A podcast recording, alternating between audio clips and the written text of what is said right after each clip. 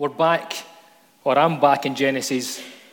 Nikki was there last week. Bring, uh, we, we came out of our quick three week series of um, what did we do? We did Ascension, we did Pentecost, and we did Trinity.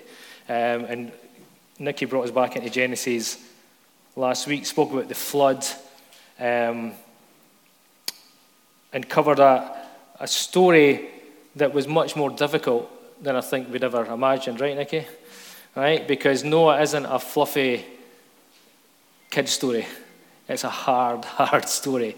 And in that vein, I'm going to talk today about what happened after the flood, which, um, I mean, Nikki, think, Nikki thinks she had the hardest session, the series, but I've, I've got it. Um, because I'm talking about after, after, the, after the flood, which is also, um, it's, it's not, uh, not the easiest thing to preach on. So anyway, let's, let's, let's, let's look cracked in. We're a, we're a wee bit tight for time, so I'm going to try and just stick to my script as much as possible here. So, so God's judgment of humanity by means of the flood involved a rehearsal of creation itself. Nikki told us that last week. And in, in creating the earth, so when God created the earth, God took unformed matter. So the earth was formless and empty. Hebrew was tohu wabohu. I just love saying it. Tohu wabohu, to create the cosmos over six days. And then the flood took creation back a step where the, the waters and the earth came together again. And it was in tohu wabohu again. It was chaos and all mixed up. And when the waters receded, Noah and his family emerged from the ark, and God made a covenant with Noah um, that re-established creation. So we have the creation order back again. So in essence, Noah is a second Adam. Noah is the, the, the new Adam in this reset or recreation um, of the earth. And from Noah, all people descend. So that's great then, eh? So we're good. The floods sorted all the problems out and everybody lived happily ever after. No, unfortunately not. Everything's not good again, unfortunately. You know, I would have loved this story to be, I'd be able to come up and say, like, that's us guys. The flood resolved all the issues. We're good to go. Everything's now good again. Mankind will return to the familiar, um, or will return to the, the, the creative order rather than the pre flood order. But unfortunately, the reality is that mankind returned to the pre flood pattern of disobedience and sin. And sadly, the next part of the Genesis story, there's a lot of bad news in it. However, we are going to land with good news, right? Because we're going to, we're going to look to Jesus. And this morning we come to what has been described by many commentators as a rather bizarre story. So this is the last account of Noah's life. So Noah, who have this amazing like narrative um, that Nikki spoke about last week, this story of redemption and recreation. That's an incredible story. And then we get something like 10 or 11 verses that give an account of the rest of Noah's life. If that was me, I would, I would be wanting a better obituary than what, what Noah got here. It's not, it's not a very lengthy one. But anyway, this is what we have. So it says this Genesis 9, verse 18 The sons of Noah who went out of the ark were Shem, Ham, and Japheth. Ham was the father of Canaan. These three were the sons of Noah, and from these the whole earth was peopled. Noah, a man of the soil, was the first to plant a vineyard. I've planted a vineyard. How about that? Um, he drank some of the wine and became drunk, and he lay uncovered in his tent. And Ham, the father of Canaan, saw the nakedness of his father and told his two brothers outside. Then Shem and Japheth took a garment, laid it on both their shoulders, and walked backward and covered the nakedness of their father. Their faces were turned away, and they did not see their father's nakedness. When Noah awoke from his wine and knew what his youngest son had done to him, he said, Cursed be Canaan, lowest of slaves shall he be to his brothers. He also said, Blessed by the Lord my God be Shem, and let Canaan be his slave. May God make space for Japheth, and let him live in the tents of Shem, and let Canaan be his slave. After the flood, Noah lived 350 years all the days of Noah were 950 years, and he died. I mean, that is a brief retelling of the rest of Noah's life, right? Now, to be honest with you, when we were planning this series, I just wanted to skip over this story, I, and I didn't want it to land on me talking about it because it's not a pleasant story and it's not a particularly encouraging story. And as a pastor, I want to build people up. My heart is soft for people. I, I want to talk about the redemptive love of Jesus and how, no matter our circumstances in life and what we go through, Jesus can change that round and redeem it. And this story, when you're telling this story, there's a lot in it that goes wrong. We, the word curse is used a lot. But I want to talk about blessing. And then I read the Bible and I read Genesis and it keeps talking about curses. So it's like, oh, I'm going to talk about curses. So I'm just laying that out there that, that this, this, isn't a, this isn't a talk that I've enjoyed putting together. But I have managed to land it in a good place. And now I feel good about it because it's going to land, we're going to land in the redemptive love of Jesus. Okay? So that's just to give you a bit of hope for the next few minutes as we go through a few difficult things. So, when you read this one short uh, passage about the remainder of Noah's life after the flood, it is quite difficult to comprehend or understand what God is trying to tell us through this story. One of my goals when, when I preach is to always try to understand myself or to understand for myself what it is that God is saying in a particular passage or book uh, or chapter before I share it with you. And I'm just got, I've got to be honest I re- I've really struggled with some of the understanding of what goes on in this passage. And actually, as I've looked into and studied Genesis these past few months, I've discovered that there's a, there, there, there was a lot more in the book of Genesis that I didn't understand than what I thought I understood. Yeah? So we have to be honest about these things. That, that quite often it's felt like I've been, I've been walking a fine line between those things that I've got a good grasp on and those things that I'm still trying to work out. But that, that's okay, right? Because we don't all know everything. And if anybody stands up here and tells you that they've got all of this stuff nailed down, then don't believe them, right? Don't believe them because if they did, they would be God Himself, right? It's very difficult to work out. So when we read Genesis, we should always keep in mind that it's, written, it's written as a book of history. In other words, Genesis falls into a, a, a genre of being uh, historical writings. And the main author of Genesis was Moses, who wrote it under the inspiration of the Holy Spirit. Scripture tells us that, that all, spirit is, all scripture is God breathed by the Spirit of God. And Moses wrote about these events using his own words and his own writing style, but it was the Holy Spirit who inspired him to choose what parts of the story to write. Now, the reason I'm telling you this is because when we read Genesis, we have to read it as history. We have to read it in the context in which it was written. That is, recognize who it was written to and in what circumstances, and understand that within this historical narrative, there are many profound spiritual truths that are taught within it. So I'm only going to pick a few out from this story, but there's much more in it. Now, it's widely agreed that Moses wrote Genesis in the time between Israel's captivity in Egypt and the reaching of the promised land in Canaan. That is during Israel's 40 years of wandering in the wilderness. Also, I think it's important that, that we're aware that the, the scriptures are nuanced.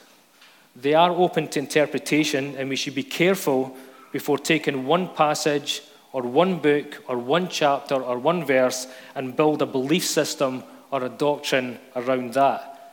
The scriptures are a complete book. They're all, all the books in the book are connected. And the, quite often we can read one scripture and read another, and they can appear to contradict each other, which is why we have to study and navigate each part of the word in the correct context and weigh up our conclusion and understanding based on the whole and not just the part. Okay? You with me on that? Okay. Now, if we take our text this morning as an example, we see Noah mess things up by getting drunk and severely embarrassing himself. So, in isolation, we could easily build an anti drinking or an anti alcohol doctrine from this passage. So, I'm going to attempt to describe how I think this passage sits in the context within the narrative of the whole Bible and ultimately how it points towards Jesus. Okay? Are we, are we good with that? Right. I'm just trying to take you on each layer here as we go through. Now, there were probably thousands of other historical events that the Holy Spirit could have inspired Moses to write about Noah. I mean, Noah lived for 350 years after the flood. And Moses could no doubt have written about all the things that, about Noah's life, all kinds of things about Noah's life, but instead he focuses in on this one incident in Noah's sin, and then on the sin of Noah's son, Ham. So the whole 350 years of Noah's life after the flood, we don't know much about what he's doing, but we get this. Now keep in mind that over a thousand years have gone by since Adam and Eve. So it's a thousand years since they first sinned. And the flood has wiped out all human life except for Noah and his family. But the Holy Spirit is wanting us who read this story to know that the war between the seed of the serpent and the seed of the woman is still raging on. Okay? Remember, we spoke about that a few weeks ago in the Cain and Abel story. So this battle is still going on, it's still being fought. It's a different world now after the flood, but this spiritual battle is still taking place. So as we look at, we're going to look at Genesis 9, 18 to 19, and then work, work our way from there. So we see in these first two verses, Noah and his sons come out of the ark. So it says this The sons of Noah who went out of the ark were Shem, Ham, and Japheth. Ham was the father of Canaan. These three were the sons of Noah, and from these the whole earth was peopled. God has shown himself faithful and preserved Noah and his family through the flood and they get to work fulfilling God's creation command of filling the whole earth. So Noah was given the same command that God gave to Adam and Eve to fill the earth and multiply it, and they're, they're, they're doing that. But here we get the sons of Noah described a bit more fully, which is really important because it says in verse 19 that from these the whole earth was peopled. So these three sons of Noah, all the descendants of the world, Everyone who lives now, their, their, their um, genealogy goes back to Ham, Shem, or Japheth. So that's important, right? Because it's good to know where it came from. So if you were going to do an episode of Who Do You Think You Are, you, you should be able to eventually trace your genealogy back to one of these three guys. So, but as well as his three sons, we're also introduced to a grandson of Noah called Canaan. So with his three sons who peopled all the earth, everyone is descended from, and we have a mention of a grandson called Canaan. Okay? So we're just, we're just going to hold that thought up here, and we'll come back to that. So, verse 20, 21 goes on. It says, Noah, a man of the soil, so he was a farmer, was the first to plant a vineyard. He drank some of the wine and became drunk, and he lay uncovered in his tent. So, Noah plants a vineyard. He makes some wine and gets drunk. Now, often this story is told, it's like Noah got off the ark, and then immediately he's like, Job done, boys, glad that's all over. I'm away for a drink, right? I need to relax. I need to, it's been a tough few years. But that's not what happened at all. Because basically, Noah has a farm. And on part of his farm, he grew grapes because it says he planted a vineyard. Now, this may have been a year after the flood, it may have been 50 years after the flood. We're not exactly sure how long after the flood it was, but we know it was at least long enough for Noah to plant a garden, establish a farm, grow crops, create a, a, a vineyard, and for grapes to grow and ferment to make in, into wine. So we're looking at a significant period of time here. We're certainly looking at years. So, anyway, going back to verse 18, we see a distinction here between Noah's sons. So it says the sons of Noah who went out of the ark were Shem, Ham, and Japheth. Ham was the father of Canaan.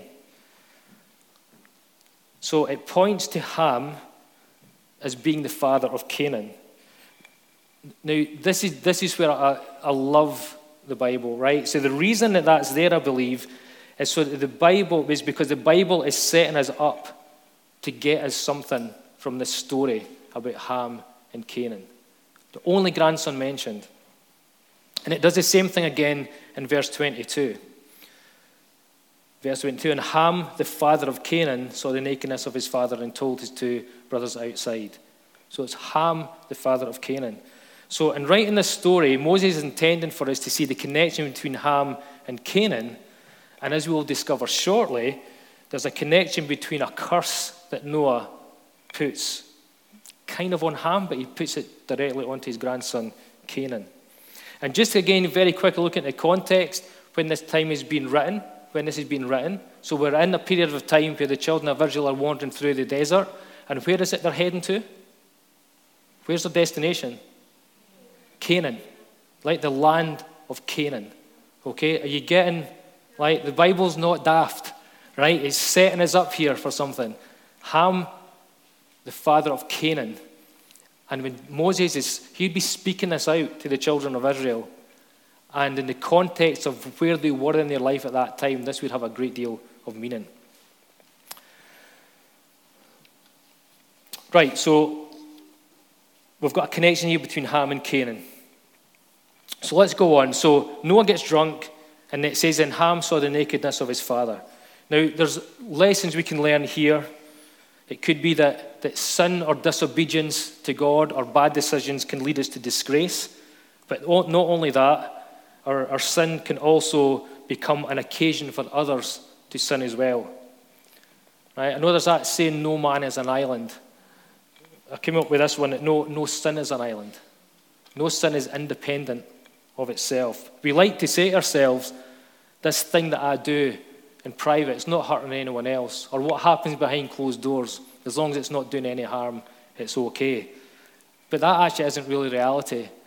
Because even if we sin in private and no one else sees it, it does change us, it affects us, and that will affect other people. Noah's drunkenness leads to another sin committed by his son Ham. Now, at first glance, what Ham does doesn't look like a big deal, especially when you, you see what the text says. When, when we look at the words, it just says that Ham saw his father naked. But when you look at how the words are put together in the Hebrew, which I'm not going to quote, um, it doesn't just mean that Ham glanced and happened to see his father lying naked. There's something in the language used in the Hebrew that, that suggests that Ham was, was gazing at or lingering um, over his father's nakedness. Now, this is where the story gets a wee bit funny because there's nothing clear here about exactly what Ham did. There's nothing that tells us specifically that he was doing anything sexual or perverted, but there's a strong suggestion that he may have been. That there was more to this looking at his father's nakedness than just a glance over his shoulder. But what is clear, though, is that Ham looked at the difficult and embarrassing situation that his father was in with some level of satisfaction. It's kind of like he goes, ah, look at my dad, drunk and naked, you know, mocking him. And then he goes and he tells his brother about it as if to cause further embarrassment to his father. And it seems that Ham was relishing in his father's situation. And so I guess we, we could land here and say, you know, there's a number of lessons we could learn here. We could say we could we could teach a lesson about against abusing alcohol. We could teach a lesson against dishonoring our father and mother, or a lesson against immorality. So we could do that, but these these are, are, are not for now. I believe that God wants us to look at something else today.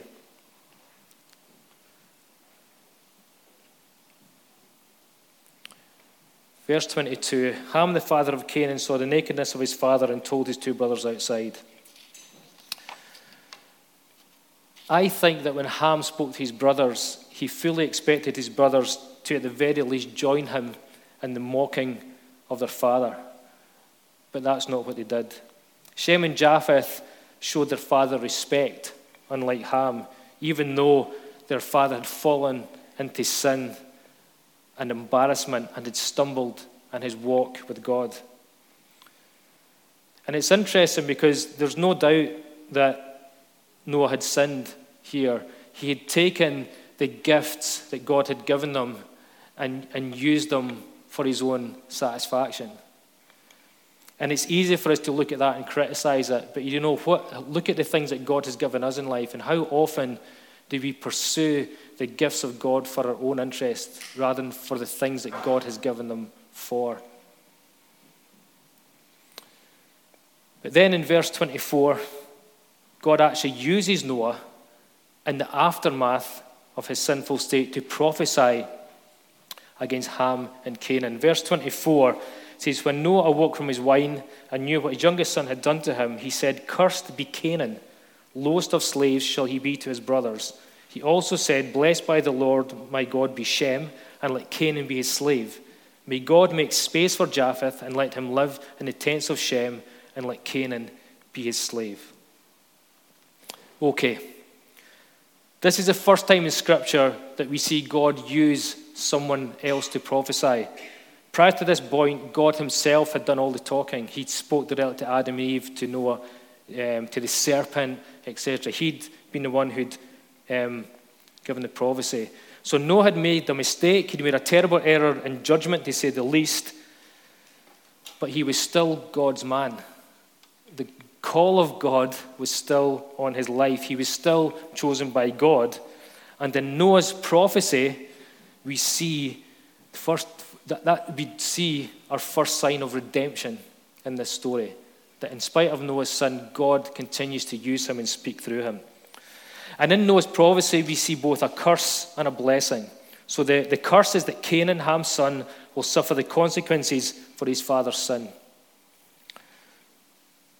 Now, that doesn't sound fair, right? It doesn't sound fair. Um, why would a grandfather curse his grandson for something his father had done? Well, remember the timeline here. Canaan was his grandson, but it's likely he wasn't a child. He would be a grown man because many years have passed since the flood. And many believe that, that, that Noah had already seen in Ham's son Canaan the evil traits that Noah had seen in his son Ham. He realized that Canaan was like the bad apple in the family and that the apple didn't fall far from the father's tree. And that turns out to be prophetic. Because guess who was the nemesis of Abraham and the nation of Israel after they returned to the promised land? Anybody what is the Canaanites? See again who Moses is speaking to, who he's writing this to? The Canaanites were the nemesis of Abraham and the nation of Israel. See, the Canaanites, the descendants of Canaan, had grown from uh, depravity or the simple depravity of their patriarch Ham into a sexually debased society. Canaan was a culture that couldn't be any further away from what God wanted for his people. And in Leviticus 18, if you want to read through that, God warns the Israelites through Moses not to be like the Canaanites. And there's a whole list of things that you would just not even want to be close to or connected with. Like real depravity through that list. And so here we have Ham who sinned against his father, and so Ham's son bears the consequences for Ham's sin. But also, if you look ahead in the story, we see that this curse on Canaan is an anticipation of Canaan's sin or the sin of Canaan's descendants. In Genesis 15, God confirms his unconditional covenant with Abram.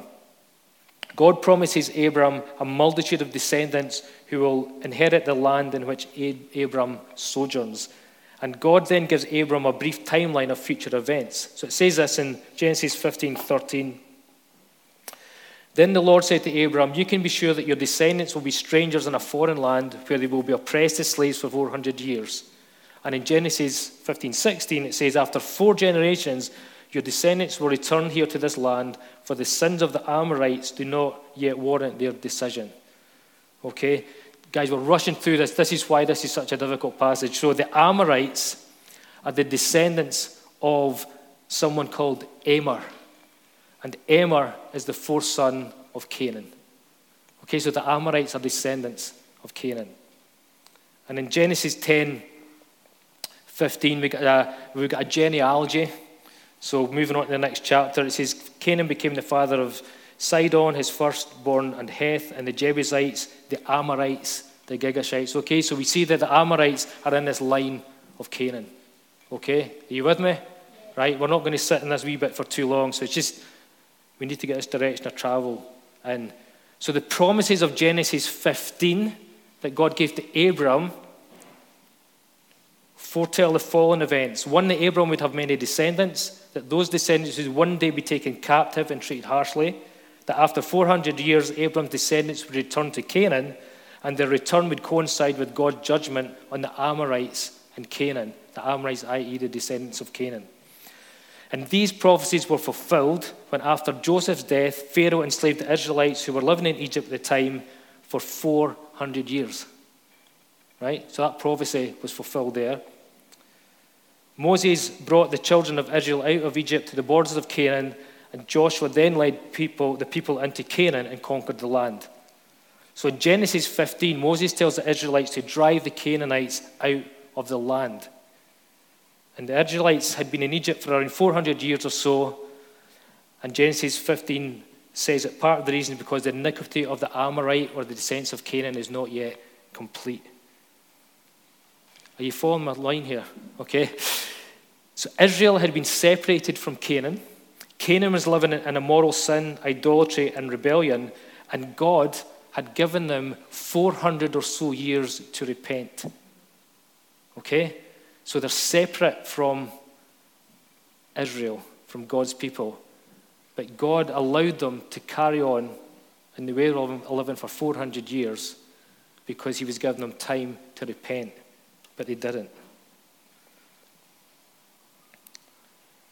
But they don't repent and they won't repent. So God frees the Israelites from Egypt and brings them to the land of Canaan. And that's not only a fulfillment of his promise to Abraham, but it's also a fulfillment of the judgment and the curse upon Canaan in the story of Noah's sons. The people of Canaan were guilty of their own sin. Their religion and their practices included child sacrifice, idolatry, immoral sexual behavior, and divination. They were covering it all right? They were covering it all. And so, in this prophecy of Noah's on Canaan, the son of Ham, a curse is pronounced in Canaan, but also in this prophecy, we see God's grace as well. Because, first of all, not all of Ham's children were cursed, only the Canaanites. And we see that Shem, Noah's son, is blessed. He said, Blessed by the Lord my God be Shem, and let Canaan be his slave. So the descendants of Shem are known as the Semites, out of whom the nation of Israel or the Jews are from. And in verse 27, we also see that Japheth is blessed in Shem. May God make space for Japheth and let him live in the tents of Shem and let Canaan be his slave. So the descendants of Japheth are the non Jews. And so Moses is prophesying about how Gentiles will be grafted in to this covenant with Christ. Yeah? Jesus came to the Jews first, and then Gentiles were grafted in. Brilliant, isn't it? Right? This is what has been prophesied here. And in verses 28 and 29, we see Moses, uh, Noah's obituary. So he gets two lines which say pretty much the same thing. He lived for 350 years after the flood, and all his days were 950 years, and then he died. What a life. So the flood has come and gone. We heard about that from Nikki last week. God has recreated the earth and given his authority to Noah, the only righteous man alive. But sin still existed. Noah was not able to destroy sin. Noah could only curse Canaan, but he couldn't change his heart. See, only Jesus can break the cycle of sin and misery that is passed on from generation to generation. The sin and the misery that's passed on through generations, that is what a curse is. It's an ongoing cycle of separation from God and doing our own thing. And so the war between the seed of the serpent and the seed of the woman continues on. There's one more important thing I want you to notice here. And again, it's got to do with God's grace and his redemptive nature. Part, part of my remit in this talk was to, go th- was to look at the genealogies in Genesis uh, in the next, the next chapter after this story. So I got, I got bogged down in that. I don't know where I went with that because it's a. Anyway, that was a that, that was, that's that's a full day of my life I will never get back. So I'm saying. But I want to look at another chapter. Because in doing this, this is amazing what God pulled out. Uh, that's what I, what I learned from going through. Don't skip over the genealogies, by the way. Try and sit there and go through it and then connect it up with other parts of Scripture, right? Because I found something amazing. I want to look at another chapter that lists the genealogy of Abraham, who is a descendant of Shem through to Christ. This genealogy shows us that the promise of God to Shem is fulfilled in Christ. Matthew 1, verse 1. This is a record of the ancestors of Jesus the Messiah, a descendant of David and of Abraham. Well, here we go. Abraham was the father of Isaac. Isaac was the father of Jacob. Jacob was the father of Judah and his brothers. Judah was the father of Perez and Zerah, whose mother was Tamar. Perez was the, father of Hezron. Hezron was the father of Ram. Ram was the father of Amminadab. Amminadab was the father of Nahshon. Nahshon was the father of Salmon. Salmon was the father of Boaz, whose mother was Rahab. Then we skip to verse 16. Jacob was the father of Joseph, the husband of Mary. Mary gave birth to Jesus, who's called the Messiah. I stopped in that verse 5. Salmon was the father of Boaz, whose mother was Rahab. Right? We know the story of Rahab, book of Joshua. If you remember, she was a prostitute who had the spies when they came to spy out the city of Jericho. And guess what? What do you think Rahab was, we know she was a prostitute, so shout that out. Do you know who Rahab was? Rahab was a Canaanite. So Rahab, a Canaanite, was the great, great, great, great, great, great grandmother of our Lord and Savior, Jesus Christ. And so in Christ, even the Canaanites can be redeemed by the blood of Jesus. Now I feel good.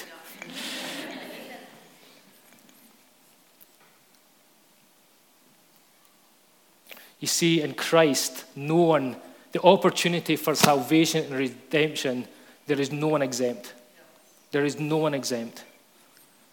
And through Rahab, we actually see a redemption of the line of Canaan, the most debauched and godless society that ever lived in the face of this earth. And that's because the gospel of Jesus breaks down every barrier every curse, every inherited sin, he breaks it and cancels it out forever. Paul writes about this in Galatians. In Galatians 3, he says, For in Christ Jesus you are all children of God through faith. As many of you as were baptized into Christ have clothed yourselves with Christ. There is no longer Jew or Greek so we had the separation between Shem, the Jews, Japheth, the Gentiles, the Greeks. There is no longer slave nor free. There is no longer male and female, for all of you are one in Christ. And if you belong to Christ, then you're Abraham's offspring, heirs according to the promise. When it comes down to it, it's not going to matter if you can trace your lineage back to Sham, Shem. Start again. When it comes down to it, it's not going to matter if you can trace your lineage back to Shem, Ham, or Japheth. Because it's not the physical bloodlines that save us and redeem us. It's whether you're in the family of God. It's whether you're part of the seed of the woman. It's whether you've been born again by, the, by an incorruptible seed. And that's why Christ, Christ came to break the curse of sin. That's a good place to land. And you know, we have to be careful that we don't separate people based on their past, based on their gender, their nationality, their skin color, their social status. Because Paul says there's neither male nor female, Jew nor Greek, slave nor free. There are no barriers to being redeemed and saved by the blood of Jesus. None. And I believe that in the church of Jesus Christ, we should have no barriers either. We should have no barriers. I agree. I agree too. And that's the kind of church we are striving to be. That whether you are Jew or Greek, so whatever your nationality, whatever your creed, your tribe, your background, your past, where you've come from, then everything that is that the Holy Spirit has to offer you through the salvation of Jesus is available to you. It doesn't matter if you're slave or free, so it doesn't matter about your social status or who you think you are. What the Holy Spirit offers to you through the salvation of Jesus is available to you. It doesn't matter if you're a man or a woman, male or female, all of the things that the Holy Spirit has offered us through the salvation of Jesus, all the gifts are available to you because Jesus has broken every curse. And in the church, if anything looks like separation or disunity, we have to challenge it. If anything looks like someone's being left behind because of whatever, it comes into that context of freedom then we have to question it and challenge it. Because we don't even miss out on what God is doing in any life, on what the calling of God is on any person, regardless male, female, Jew, Greek, slave, or free.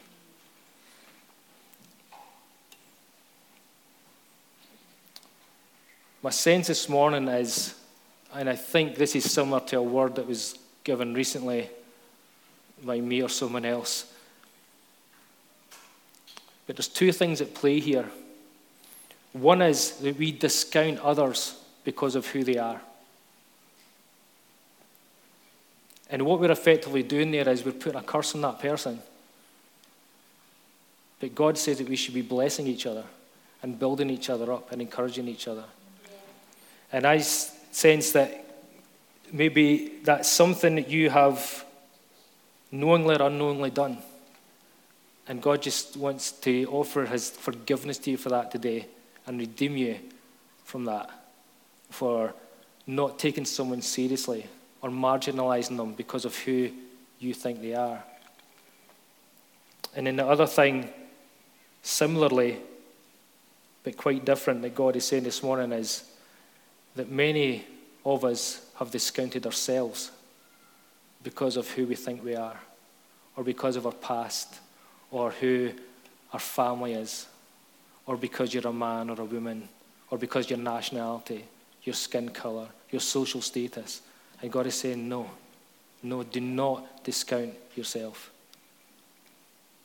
The Church of Jesus Christ, when you see it described in the book of Acts, as a place where they were all of one mind. They lived in unity. They shared everything that they had. There were no barriers. There was no construct. There was really no structure other than we are all equals, we are all together because of the blood of Jesus that saved us and made us new. Because in those who belong to Christ are a new creation. Next bit say, all things have passed away, all things become new.